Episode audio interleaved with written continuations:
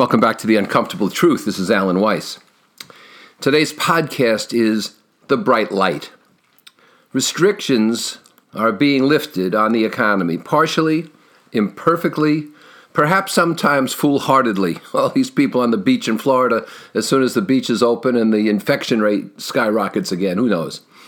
But restrictions will continue to be lifted. We can't continue to live like this. We have to reopen the economy, however imperfectly with whatever prudent risk it entails. Not absent of all risk and not a gamble, but prudent risk. There's no other choice. People have to get back to work. The economy has to function. Otherwise, there, will, there may well be more economic deaths than medical deaths. And that's quite true. That is a literal, not a figurative statement. You know, iatrogenic illness is illness caused by the hospital. Iatrogenic death is death caused by the medical system.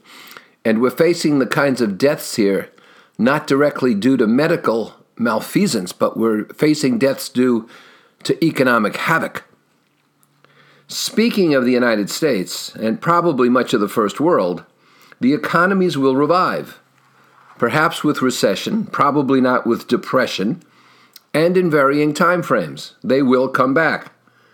The light at the end of the tunnel is not the proverbial train, it's emergence. Some people have hunkered down, solipsist style, burying their heads in the sand, ostriches, hoping they'll be spared.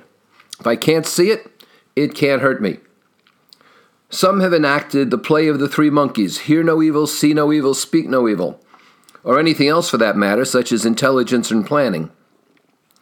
And some have held their heads up, though, taking in what they can, trying to anticipate, to react, and to remain as resilient as possible. Thus, some will emerge from the tunnel blinded by the light. Those who have seen only blackness and darkness won't be able to adjust. Others will readily adjust because their heads have been held up. Their pupils have not been dilated. Their vision will be keen. The time to prepare is now. There'll be no magic bullets, no perfect formulas. One thing we've learned is that projections and predictions are very, very inaccurate. We've also learned that panic makes things worse. Shouldn't be anything new, right?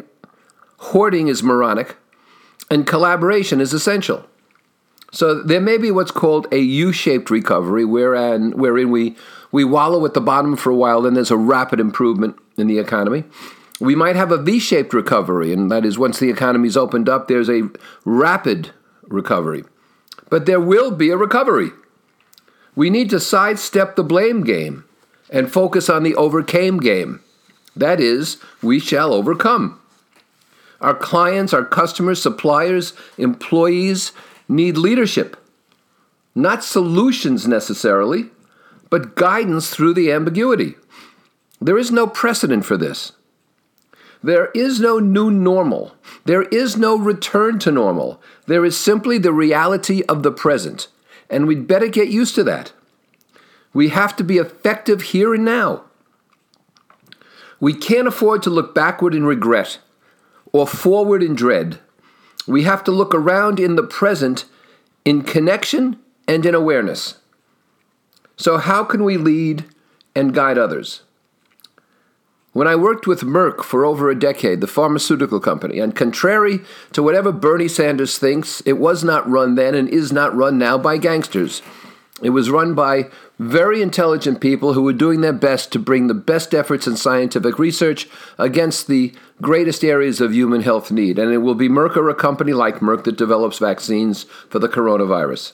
When I worked for them, they worked under the mantra of George Merck, who founded the, the company here. It's not connected to the Merck in Germany. And George Merck said, Do good and good will follow. And what he meant is, if the company focuses on doing the right thing, it'll be profitable. And so we have to do good and good will follow. Don't worry about money, worry about being supportive. I've been telling all these people I've been coaching, and the response has been awesome. I've been telling all of them Offer your clients and prospects help, and don't talk about projects or money or fees. Just ask how you can help. And if you don't think that's effective, think of what you would do, what your reaction would be if someone simply offered you help. People don't believe what they hear, and they don't believe what they read. They only believe what they see. And that's the kind of avatar, that's the kind of exemplar that leaders have to be. So, what are your behaviors? What kind of model will you be? Will you be running forward, leading the way? Or will you be blinded by the light? Have some faith. And what do I mean by faith?